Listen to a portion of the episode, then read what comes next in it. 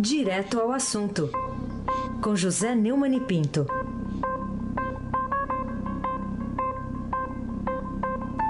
Ei, você aí, Neumani. Bom dia. Bom dia, Raysem Abac, o craque. Bom dia, Carolina Ercolim. Bom dia. Bom dia, Almirante Nelson. Bom dia, Diego Henrique de Carvalho. Bom dia, Moacir Biase. Bom dia, clã. Bonfim, Emanuel, Isadora e Alice. Bom dia, ouvinte da Rádio Dourado cento e sete ponto três F M. Raysem Abac, o craque. Então, me dá um comentário aí, ô Neumani. É o jeito. Sobre o, o Congresso que aprovou... Dinheiro não tem mesmo. Então não vai tem, no vai no comentário, então. Sobre o Congresso que aprovou ontem o, o decreto que autoriza intervenção federal na segurança pública do Rio de Janeiro, depois de a Câmara dar o aval, foi a vez do Senado, de o Senado chancelar a medida por cinquenta e cinco votos a favor, treze contra e uma abstenção. Alguma surpresa? Ô, ô Raíssa, por, por um decreto presidencial, a intervenção já está em vigência desde sexta-feira, né? Quando a medida foi assinada pelo presidente Michel Temer. Coube aos parlamentares só dizer se aceitavam ou não a decisão, sem ter o direito de fazer modificações no mérito da proposta. A medida vai valer até trinta e um de dezembro e, nesse período, o Congresso não pode fazer alterações na Constituição. Enquanto estiver em vigor, o general Walter Braga Neto, do Comando Militar do Leste, será o interventor no Estado e terá comando dos aparelhos de segurança do Rio, como as polícias civil e militar. É o que eu chamei de intervenção meia boca, no meu artigo, na página de opinião, página dois do Estadão hoje. Nenhuma surpresa. Nem a aprovação da Câmara anteontem, nem a do Senado ontem.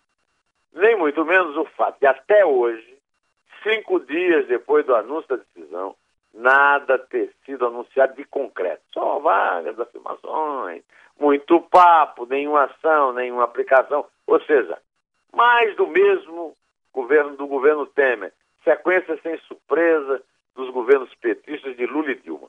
Não surpreende também os pedidos de dinheiro, né? Que antes não existia e agora parece que está dando em árvore, principalmente pela bancada do Rio. O relator do decreto do Senado, Eduardo Lopes, do P R B do Rio, aliado do prefeito viajante do Rio de Janeiro, prefeito em trânsito, Marcelo Crivella, afirmou que o governo não pode deixar faltar recursos para as ações que serão colocadas em prática no Estado. É o país do ei, você aí, me dá um dinheiro aí, Almirante Nelson. Toca o homem aí, Almirante. Intervenção federal, desta forma, deve ocorrer tão somente quando existem situações de tal monta que o aparato institucional existente não tem condições de responder. Esse parece ser o caso sob exame. Indiscutivelmente, A, situa- a situação da segurança pública no Rio de Janeiro atingiu um patamar que exige que o Estado brasileiro lance mão de todos os instrumentos institucionais colocados à sua disposição pelo orden- ordenamento jurídico. Blá, blá, blá, blá, blá, blá, blá. Mas até agora o governo não divulgou sequer quanta medida vai custar. O general Braga Neto vai apresentar nos próximos dias um planejamento detalhado das medidas. Eu só espero que ele não espere para o carnaval que vem, que aí já a intervenção terá acabado. Não será meia boca, mas boca nenhuma. Carolina Ercolim. É, enquanto isso, ministros do governo Michel Temer acertaram nesta terça-feira com a cúpula do, do Tribunal de Justiça do Rio que os mandados de busca e apreensão coletivos defendidos por militares envolvidos na intervenção federal de segurança no Estado serão analisados caso a caso e não serão feitos com uma medida indiscriminada ou genérica. E aí? Blá, blá, blá. O uso de mandados coletivos, como também o de captura, preste atenção, prisão, foi defendido anteontem pelo ministro da Defesa, Raul Jungmann, e recebeu críticas, por exemplo, muito corretas, da Ordem dos Advogados do Brasil. O ministro da Justiça, Torquato Jardim, a advogada-geral da União, Grace Mendonça, e o ministro-chefe do Gabinete de Segurança Institucional, general Sérgio Etchegoyen, tem sempre um milico no meio, reuniram-se ontem de manhã com o presidente do Tribunal de Justiça do Rio, desembargador Milton Fernandes de Souza. garantiram que as operações vão respeitar a Constituição e os direitos fundamentais. O fato de ser caso a caso é óbvio, é um princípio jurídico, todo princípio jurídico é único, é caso a caso. E mais óbvio ainda é assegurar direitos e garantias fundamentais da Constituição. Isso é que é jogar dinheiro do contribuinte fora. Três ministros viajarem de Brasília ao Rio por conta da viúva para declararem que a bola é redonda, que o dado é quadrado, que mãe é mãe, vaca é vaca. Isso não elimina o fato também óbvio de que as medidas pedidas violam o Estado de Direito. De fato, isso já foi feito antes, como eles dizem. Mas só serve, você saber que foi feito antes, para lembrar que, além de burra, a ex-presidente Dilma Rousseff, sob cuja égide ocorreu o fato lembrado, também é de um cinismo atroz. Pois saiba, Raysem Abac, hum. que ela teve o desplante de reclamar desse arreganho de arbítrio em rede social, perdendo a oportunidade nas instâncias de calar. A Ordem dos Advogados do Brasil tem razão quando declarou que os mandatos coletivos são inconstitucionais. Não precisava ela falar. Até porque ela o praticou na Maré, na Ilha da Maré, e na favela da Maré. Este é um dos motivos pelos quais eu chamei esse imbróglio todo, como eu já lhe disse, de intervenção meia-boca. Aí sem abate o craque. Ô, ô Neumani, mas olha, a, a, o certo é que ontem, ontem foi um dia cheio de frases de efeito, sem nenhuma utilidade, que foram disparadas por várias autoridades, mas não foi assim, não? O meu amigo, saudoso amigo Zeferino Vaz, o criador da Unicamp, dizia que havia no Brasil o primado da saliva, da insalivação. Hoje, no popular, eu diria que eles cospem na cara da gente, com tanta frase. A começar do ocupante do governo estadual fluminense, é, que não pode mais ser chamado de governador, porque ele está governando pela metade, e é adequadamente chamado Pezão, pois o homem é mesmo um pé, como se diz na gíria, né? Nem vou completar. Ele disse ao presidente, na solenidade pública, o seguinte: a gente só ganha a guerra da segurança com a carteira assinada de trabalho. Todos os trabalhadores querem ter. Dito. Assim também foi o primeiro a mostrar que seu correligionário e conterrâneo Moreira Franco pisou na bola quando disse na entrevista à Folha: aqui não tem amador. Ah, não, não tem não, tá bom. Dos candidatos a Cássio, tá, do amadorismo temeriano, nem o pessoal da Lava Jato escapou. O procurador da República, Deltan Dallagnol, né, que é o coordenador lá da Lava Jato em Curitiba, criticou a intervenção com uma imagem que não condiz com a sua condição de agente da lei, pago para é, defender a sociedade na justiça. Se cabem buscas e apreensões gerais nas favelas do Rio, cabem também nos gabinetes do Congresso. Aliás, as evidências existentes colocam suspeitas muito maiores sobre o Congresso, proporcionalmente, do que sobre moradores de favelas, estes inocentes na sua grande maioria. Haja Cássio. O presidente da Câmara, Rodrigo Maia, não perdeu a chance de meter sua colher e comparou as medidas anunciadas pelo governo para substituir a reforma da Previdência como café frio e velho, não foi, Almirante Nelson? A apresentação de ontem foi um equívoco, foi um pouco de desrespeito ao parlamento, já que os projetos já estão aqui. Esse é um, um café velho e frio que não, que não atende como novidade à sociedade. Já está... Já estão tramitando e no tempo que a Câmara entender relevante, nós vamos pautar. Olha o rabugento aí, que coisa. Esta pelo menos faz sentido, né? E mais, de fato, é a melhor tradução dessa tentativa de curar câncer com Bandai. Carolina Ercolim. Você acha, então, que as medidas anunciadas pelo governo para substituir a reforma da Previdência são inúteis? Ô, ô Carolina, hum. completamente. Apenas uma tentativa canhestra de tentar vender um peixe apodrecido, mesmo lá no congelador do Legislativo. É impressionante como o governo tem, insiste em empulhar o populacho, ou seja, nós, né? Meu Deus, me dá até vergonha alheia. É por isso que, como revela o Estadão, na Bolsa de Valores, na cotação do dólar e no mercado do juro, os analistas dizem que o impacto do pacote é praticamente nulo. Isso porque, embora positivos, há certas descrenças positivas, há uma certa descrença de que as medidas, principalmente aquela que trata da autonomia do Banco Central, avançará no Congresso. É uma estratégia do governo brasilizado para tentar o buraco da falta da reforma. Aliás, as agências de crédito ontem já avisaram que não vai ter perdão, vai rebaixar a nota. Querem criar um fato novo, mas são todas medidas requentadas. A autonomia do Banco Central, que eu citei aqui, já era uma batalha do Armino Fraga, quando ele era presidente do Banco Central. Nunca foi levada à frente. O efeito da economia não tem por que dizer que pode ter algum efeito, um pacote de medidas antigas que voltaram à tona depois de terem sido deixadas de lado em prol do esforço para a reforma da Previdência.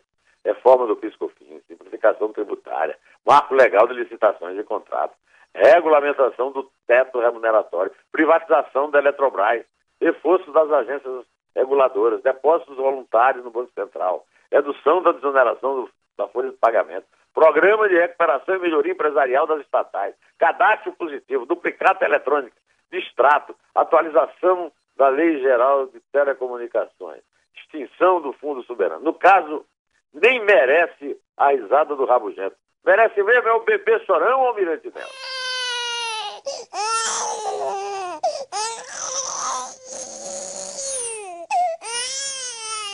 O Almirante, o, o, o editorial do Estadão, lembra? Isso desmoraliza a palavra BAN e a letra B.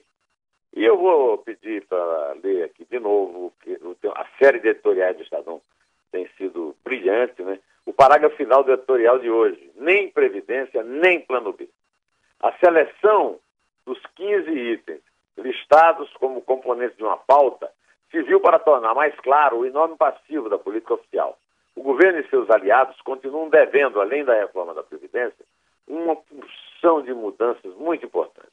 A lista de quinze prioridades, o senador Romero Jucá acrescentou uma relação de medidas de grande importância imediata para a gestão das finanças públicas. Em suma, o Plano A, descumprido até agora, inclui, inclui muito mais que a reforma da Previdência, abandonada por prazo indeterminado, meu caro amigo Raysem Abac, o craque. Bom, você falou aí do, do peixe lá, desse, o pessoal gosta daquele peixe robalo, né? Eles adoram esse peixe robalo. Lá. Robalo. Esse é o peixe favorito nas mesas de Brasília. Isso, principalmente é. No Planalto Central e no Palácio do é, Planalto. Carnudo e tal. Ô, ô Neumani... Vou a... falar em peixe podre. É, vamos lá. Segundo a turma do Supremo Tribunal Federal, decidiu ontem, por unanimidade, encaminhar ao plenário a análise do, do, de dois habeas corpus que tratam de prisão após uh, condenação em segunda instância. Então, por que que os, os coleguinhas aí da ministra Carmen Lúcia apelaram uh, para essa pressão óbvia, né? Óbvia até impertinente? O, o, o ministro Edson Fachin, que segundo o antagonista andou recebendo na calada da noite o seminarista Gilberto Carvalho, né, o, o verdadeiro pistoleiro do Lula, né?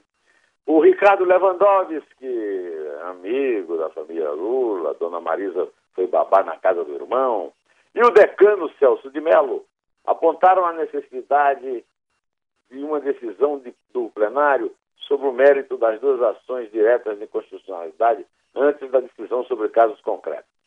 A decisão se dá no momento em que se discute a possibilidade de prisão do Lula, condenado em janeiro pelo Tribunal Regional Federal da quarta Região, T R quatro de Porto Alegre.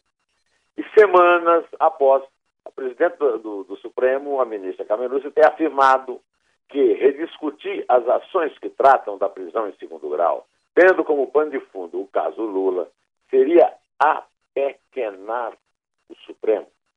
Carmen Lúcia ainda não indicou a data de quando poderá pôr em julgamento essas ações, e eu quero lembrar aqui mais uma vez que quando ela me convidou para a posse dela, ela me garantiu que jamais ia pôr em votação uma coisa que ela teve que ganhar três vezes por seis a cinco. Né? O plenário do Supremo decidiu em outubro por seis a cinco, num julgamento de medida cautelar, que é possível a prisão de condenados em segunda instância e que isso não seria uma afronta ao princípio de presunção da inocência. Não há presunção da inocência, por exemplo, no caso do Lula. O fato está consumado. O Lula é criminoso, criminoso, criminoso por corrupção passiva e por lavagem de dinheiro, por decisão do, do T R F quatro, que acaba a questão do fato. O fato do processo não existe mais, apenas discussões de direito. A decisão de, de, de, de pressionar a, a Carmen Lúcia foi unânime. Fachin, Lewandowski e Mello foram acompanhados pelos outros ministros. Dilma Mendes e Dias Toffoli. Dias Toffoli foi advogado-geral do P T, advogadinho do Zé Dirceu e do Lula. Era o Cristiano Zanin da época.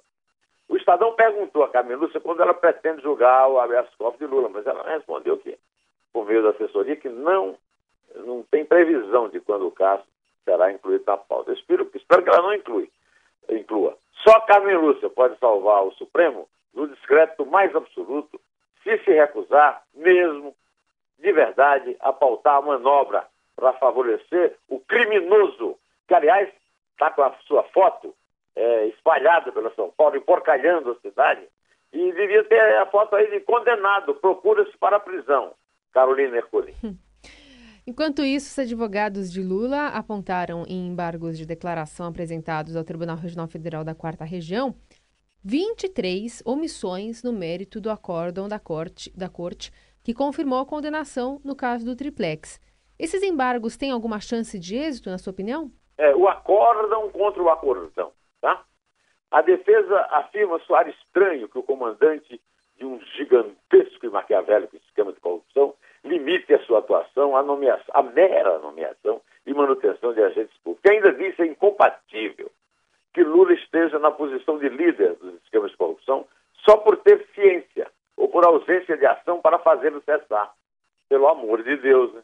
O cara da presidência da República né, tomar conhecimento de malfeitos, como diria Dilma, e não tomar é, é, nenhuma providência, como é o caso, isso não determina uma, ação, uma atitude criminosa. Ou seja, Carolina, a chance desse embarque que é feito pelo tribunal é, é zero. Raysem Abac. Bom, para a gente fechar aqui, vamos... Ah, tem a, a novela agora, né? Vai, ministro. Ah, a novela. O presidente do P T B... Roberto Jefferson desistiu de indicar a, a filha, a deputada Cristiane Brasil, para o Ministério do Trabalho depois do capítulo final da novela. Vai, ministro. Qual será a próxima atração agora na esplanada dos ministérios? A novela agora ganhará o título Quem vai para o trono? Vai para o trono, não vai! Hum. Cristiane vai trabalhar para que o ministro interino Helton Yomura, uma figura importantíssima, Helton Yomura. Helton Yomura se equivale aos grandes batalhadores pelo trabalhador brasileiro. É ligado a ela, né? Quer dizer, é, é, é mais ou menos como Pezão e Sérgio Cabral. Né? Seja efetivado no cargo, mas essa opção enfrenta a resistência dentro da bancada do P T B na Câmara. Mas ela também pode, a novela também pode ter o título Cadê Marun? Cadê Marun? Lembra do Wally, né? Onde está o Wally? O, o valentão de circo não vivia garantindo que a justiça estava errada, que tu estava fazendo política eh, de forma corporativa e que o presidente nomeia quem quiser. E agora? Agora que o, depois de, dessa desmoralização plena da família Brasil, do país Brasil, do Roberto Jefferson, ex-presidiário, delator da Lava Jato, do Temer, do governo Temer, do Marun. Cadê Marun? Cadê Marun? Aliás, ele também não disse que o Centrão ia aprovar a reforma da Previdência e por isso ele foi para a Secretaria do Governo. Ou, ou, não é um caso de demitir o Marun, não. Quem é, quem é que o Temer vai ter para defendê-lo e continuar defendendo o Eduardo Cunha? Todos acusados de, pelo Rodrigo Janot de serem do quadrilhão do M D B sem o P, sem poder, sem, com poder, sem pudor, e no meio da impunidade. No fim, por falar em novela, a Cristiane virou a viúva porcina de uma novela de verdade, o Bem Amado. Aquela que foi, sem nunca ter sido. Almirante Nelson, me dá um dinheiro aí.